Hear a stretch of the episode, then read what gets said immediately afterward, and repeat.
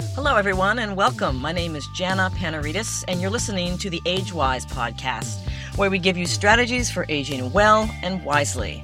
And how do you do that when, on top of struggling to meet the demands of your own life, you're also caring for an aging parent or a spouse, or maybe you're caring for another member of your family?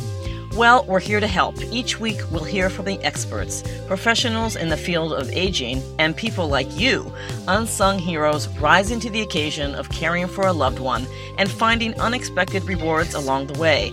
So stick around for some straight talk on aging in all its unpredictable glory. We've come a long way in the US in terms of being more accepting of members of the gay, lesbian, bisexual, and transgendered community. But old attitudes die hard, and members of the LGBT community still face a unique set of challenges, especially when it comes to aging. Here to talk about all this and more is our guest Dan Hall. Dan's a lawyer, a financial services counselor, and treasurer and board member of the Palm Beach County Human Rights Council, which is dedicated to ending discrimination based on sexual orientation, gender identity, and gender expression. The council promotes equality through education, advocacy, direct action, impact litigation, and community outreach. Dan Hall joins us from West Palm Beach, Florida. Dan, welcome to the Age Wise podcast. Thank you very much. So, how long have you lived in Florida, and where are you from originally? I grew up in Northern Virginia, just outside of Washington, and uh, lived there most of my life until I came down here after I got out of law school and took a job with an investment company. And will you tell us how old you are? I'm 75. Okay. And I understand from the council website that you have three grown children. Tell Three, us about yeah. them and, and uh, your early life versus your current life. Well, I grew up in you know in the 50s and 60s, and uh, in those days you really didn't have much of an outward expression of sexual identity, uh, at least gay identity. And I was married for about 15 years when I was in my late 20s, and I have three children. They're all now grown, and we have a very good relationship as far as gay identity and all that sort of thing goes. As a matter of fact, one of my daughters, I although she's straight, she is doing volunteer work for and a gay organization in North Carolina, and uh, she's a lawyer up there. And my other daughter is a casting agent in New York and works with a lot of gay people. And I have a, a son who is a teacher in Charlotte, North Carolina. And so, how did they handle it at first? And Well, um, they were enrolled. My wife and I, incidentally, my ex-wife and I have a very good relationship. We broke up, but we didn't cease being friends. When my children were under 18, they all went to a deeply religious prep school in West Palm Beach. And uh, when my wife and I broke up, she told them that I was gay, and they, I think, were a little bit horrified. But after I talked to them and you know and sort of told them what was going on. They came around very quickly, and we've had an excellent relationship ever since. So it's you know I think it's sort of the best of all worlds as far as that goes.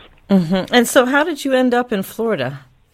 Uh, I came down here. I was offered a job in Palm Beach, and uh, I was living in Northern Virginia then. And my wife and I and the children all moved down here, and I've been here ever since. That was 1976, so Okay. it's been quite a while. So you were really part of that first out generation. In your Oh, case, yeah, go ahead. Yeah, well, I was just going to say that uh, I, I've really known about my sexual identity since I was in my teens, early teens, and uh, I really acted on those impulses continually, all during, you know, high school, college, and even while I was married, and uh, and of course, obviously, after I came out, after I was divorced. But it was a little tough because you had to sort of sneak around and, you know, avoid violence and that sort of thing. Well, and as a result of that, many, I'm not saying you in particular, but being part of that first out generation, a lot of people lost the support of their families, but also created communities and identities all to their own. The gay press, you know, you, you name it. Um, Yeah. So you sort of had to reinvent yourself then. Do you see Yeah, yourself to, a, rein- to a large degree. To a large degree? Do you see, do you see yourself reinventing yourself now as a senior? Not really. I think I'm sure that virtually everybody that knows me knows what my sexual identity is, mm-hmm. but I don't get any uh, negative feedback. Uh, at least I mm-hmm. haven't so far. Mm-hmm. And other than the fact that I was traumatized by the fact that I had to get a divorce, uh, other than that, it's been a relatively easy uh, conversion. And are you in a relationship now? No, I really haven't been in a relationship for about 10 years. Okay, so how do you imagine yourself as you get older and do you worry about someone taking care of you? Well, um, sure. The uh, I do have two fellows that I live with who are uh, considerably younger than I am. They are lovers, mm-hmm. but I live with them. I actually own the or you know pay for the place we live in, and they uh, just live with me, and they're really just friends of mine. They're both gay guys, mm-hmm. so I sort of have a, a little support system here. Mm-hmm. And fortunately, I've never been disabled or anything like that, so I uh, goes rather easily. But uh, you know, you do naturally worry about the fact that you may, you know, have a stroke or whatever. So it's nice to have people around that could take me to the hospital if I needed to. Mm-hmm. But uh, I've, I've never really considered moving into a senior facility, at least not yet, because I'm in relatively good health. I suppose if something were to happen to me, if I had a stroke or something, I would probably do that. But at this point, I haven't yet. I know that the work of the Palm Beach County Human Rights Council. Well, 1st mm-hmm. of all, how long have you been on the board, and and tell us how you got involved? Well, I met the president, a fellow named Rand Hoch, about 25 years ago when he was setting up the organization. I think it was actually 28 years ago, and they didn't have any money. And I had access to uh, a lot of foundations and organizations like that.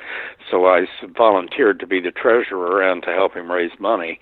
And I've participated in that capacity ever since. We, you know, we raised forty or fifty thousand dollars a year to do our advocacy, mm-hmm. and so far it's gone, you know, reasonably well. We have a very strong political support, so that the uh, a lot of our initiatives are supported politically in this county. Palm Beach County, and you know we've been really very successful locally. Obviously, we in the state of Florida has a, I think, a terrible governor, the governor Rick Scott, who is very anti-gay, and I think the new incoming Trump administration is probably going to be pretty much the same way. So we do have a lot of battles to fight, but as far as our local efforts are concerned, which is what our mission is, you know, we we really work only in this county. Uh, so we've really been pretty successful, and it's raised money to cover you know, scholarships to gay students, and we uh, spend a fair amount of time lobbying and sending lawyers to what we call lavender conferences, mm-hmm. which are basically legal forums so they can become familiar with legal issues and that sort of thing. We're working right now very strongly right now for the banning of what is known as conversion therapy. Mm-hmm. It's a process whereby it's sort of like pray away the gay. A lot of these right wing fanatics think they can counsel children, advise them, and make them straight if they're gay. And uh, I think it's a form of child abuse. It's uh, something that we're trying to have it banned for every person under 18. If somebody's an adult and wants to do it, well, that's fine. But for a child, I think it, it really is pretty close to child abuse. You know, the shock therapy and, you know, yeah. all this kind of stuff. I mean, it's really just, it's like the Middle Ages or something. Switching subjects to housing, which is, I know, one of the areas that the council works, uh, does advocacy work on. Do you know anyone right. who's uh, faced discrimination in housing?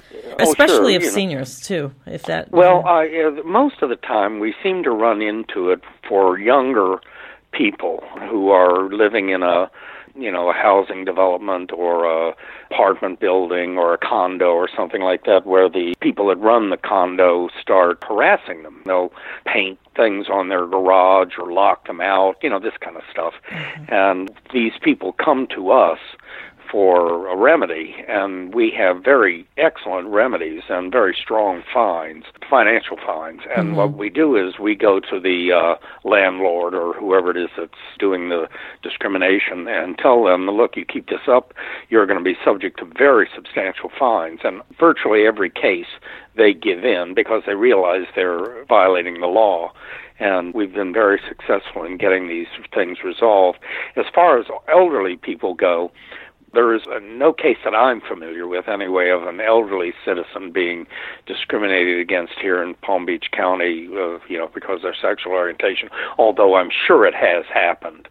I know that in 2011, a report published by an organization that's now called Justice in Aging, mm-hmm. formerly National Senior Citizens Law Center, showed that nearly 90% of LGBT seniors were afraid to be out in a senior care facility.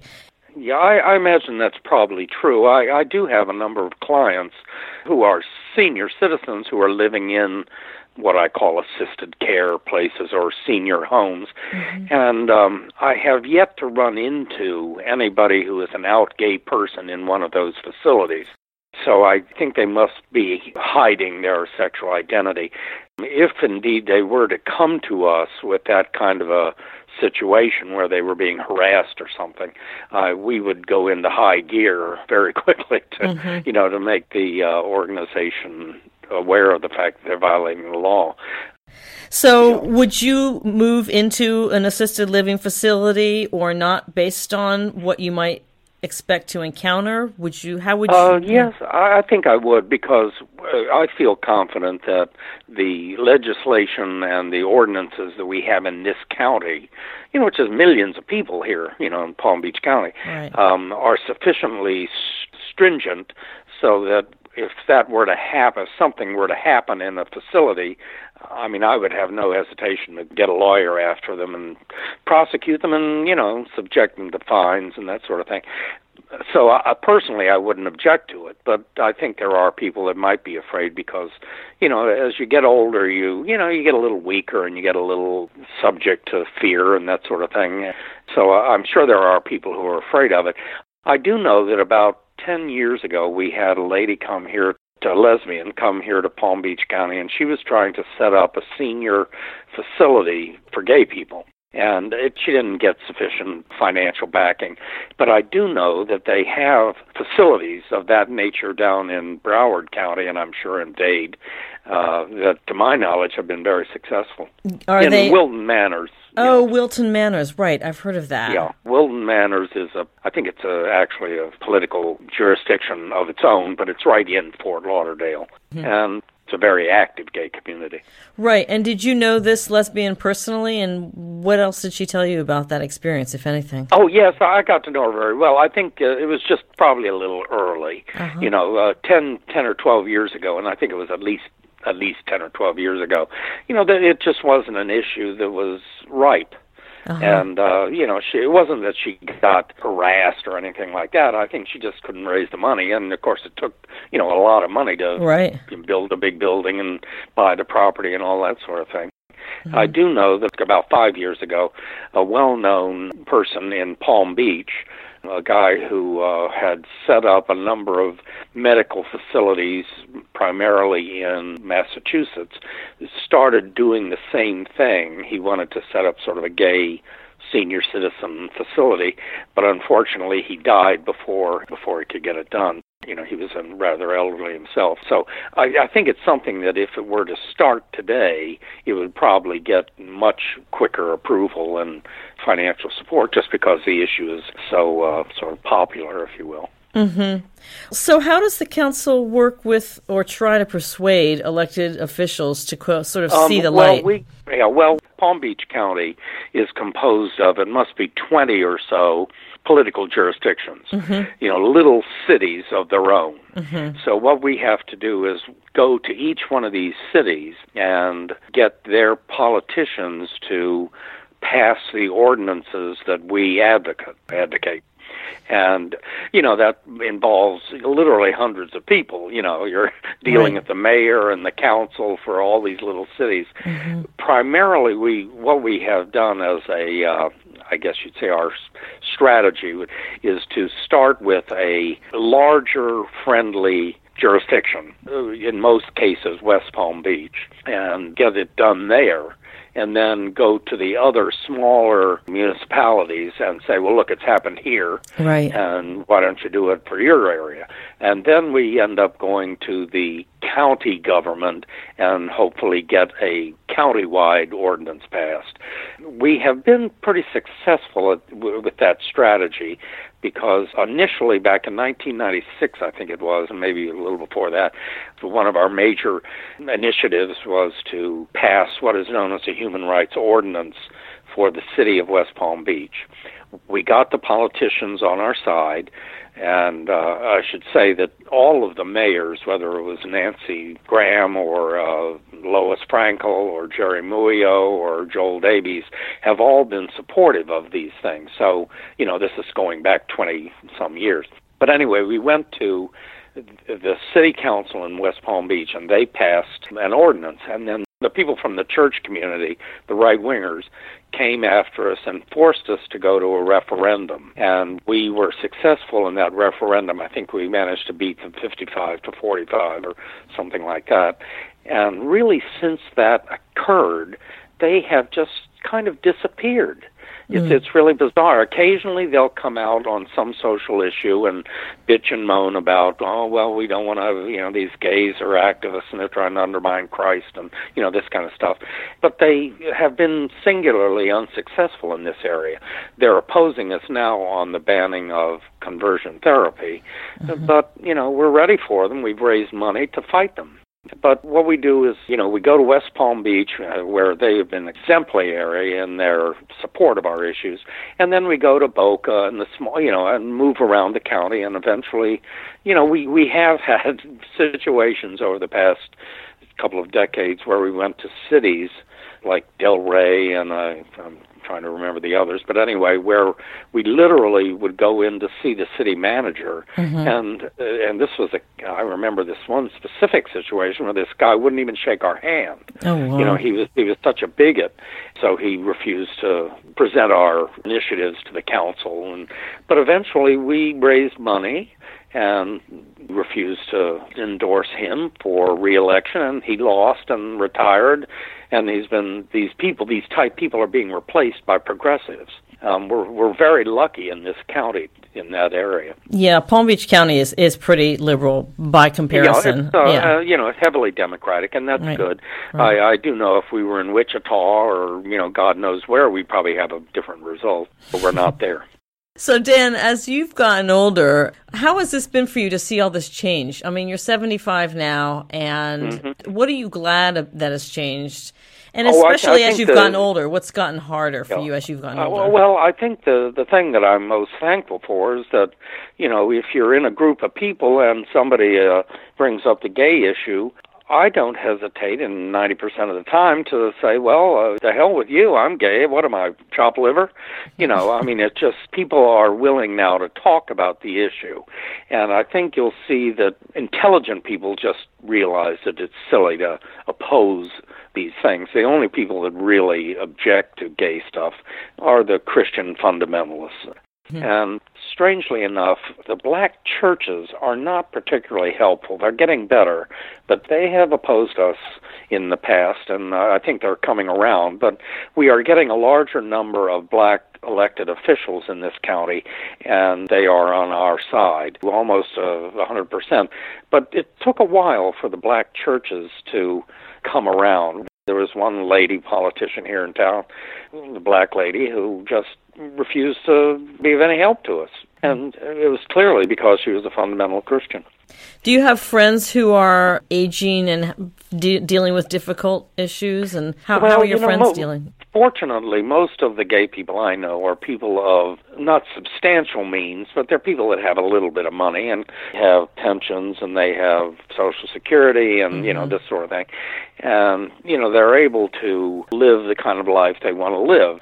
I do know that I notice as people age, go from 50 to 60 to 70 to 80 or whatever, they seem to end up sort of like me with a person that lives with them who is either a lot younger or a little younger who you know sort of helps them out with their daily lives as mm-hmm. they get older and you know maybe don't want to drive and that sort of thing so i do see that there's sort of a melding of generations if you will Maybe because sometimes the older people have a little bit of money, but you know, mm-hmm. right, that, uh, you know, right. That, well, it's a help. win-win for both sides.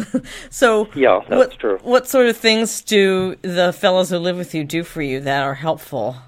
Uh, uh, so far, it really hasn't been other than you know just being friends. Right. But uh, okay. you know, the, but I do know that if you know if I have a medical emergency, they'll drive me to the hospital, or uh-huh. if something come up that needs to be taken care of, they'll and vice versa. Mm-hmm. you know, mm-hmm. so uh, you're you still know, driving, uh, obviously. Oh yes, yeah, yeah, I okay. drive, and I'm right. very active in. uh uh, my lifestyle is very active. I mean, I, I'm out damn near every night, uh-huh. and uh, you know, I spend a lot of time in political activities. You know, working for mostly for the Democrats, and uh, you know, supporting people who are advocates for our causes. Mm-hmm. Staying active is one of the best ways you can age well. And well, that's certainly true if you have the privilege of being in good health. You know, right. Um, right. I do know I belong to an organization called the Black Tie International, which is a gay men's organization that has fancy parties all over the world. And we have a chapter here in Palm Beach where we have at the finest restaurants and clubs and this kind of thing. And most of the men are 60 plus, mm-hmm. and they're very active people. You know, occasionally somebody will die or get sick, and you know have to drop out of the club, and you know, I mean, it's just the natural progression of life. Mm-hmm. And how do you see your future? Well, I, assuming I stay in ha- halfway decent health, I, Uh-huh. I don't see any major change. I mean, Uh-huh. I'll continue to advocate for gay rights and that sort of thing, and I don't expect to change that in any way. Right. What would be the tipping point for you in terms of moving, for instance, into an ALF? Oh, I think it would just be if I was disabled in some way, if I uh, had a stroke or had a heart attack or something like that, where you really can't go up and down stairs and Mm-hmm. you know all that kind of stuff, uh, and need to have somebody cook for you and that sort of thing. That would be the tipping point. There's always the option of moving to where my children, two of my children live in Charlotte, North Carolina, and they have asked me numerous times to move up there and go into a facility if I want to. So I, I have that option, which is the family option. Some gay people don't have that family support, mainly because they have been gay and never had children. But I have the privilege of having three adult children.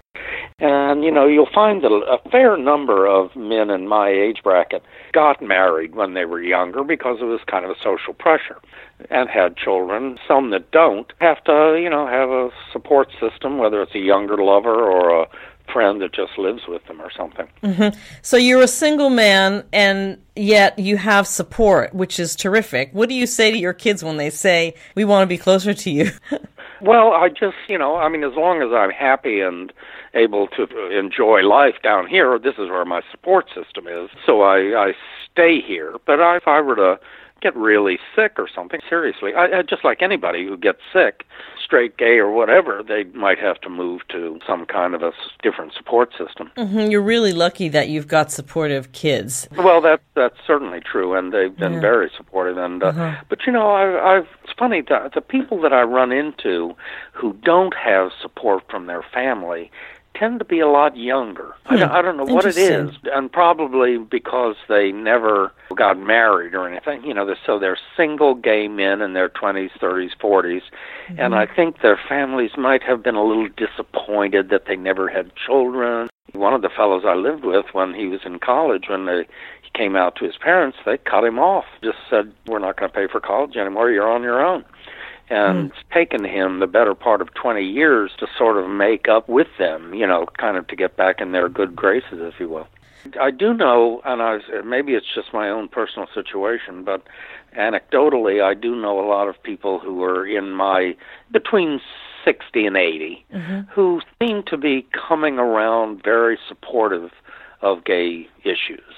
Oh, you're talking about 60 to 80 year old straight people. Yes. Okay. You know maybe it's because I I'm rel- relatively well educated and you know I have some financial support and mm-hmm.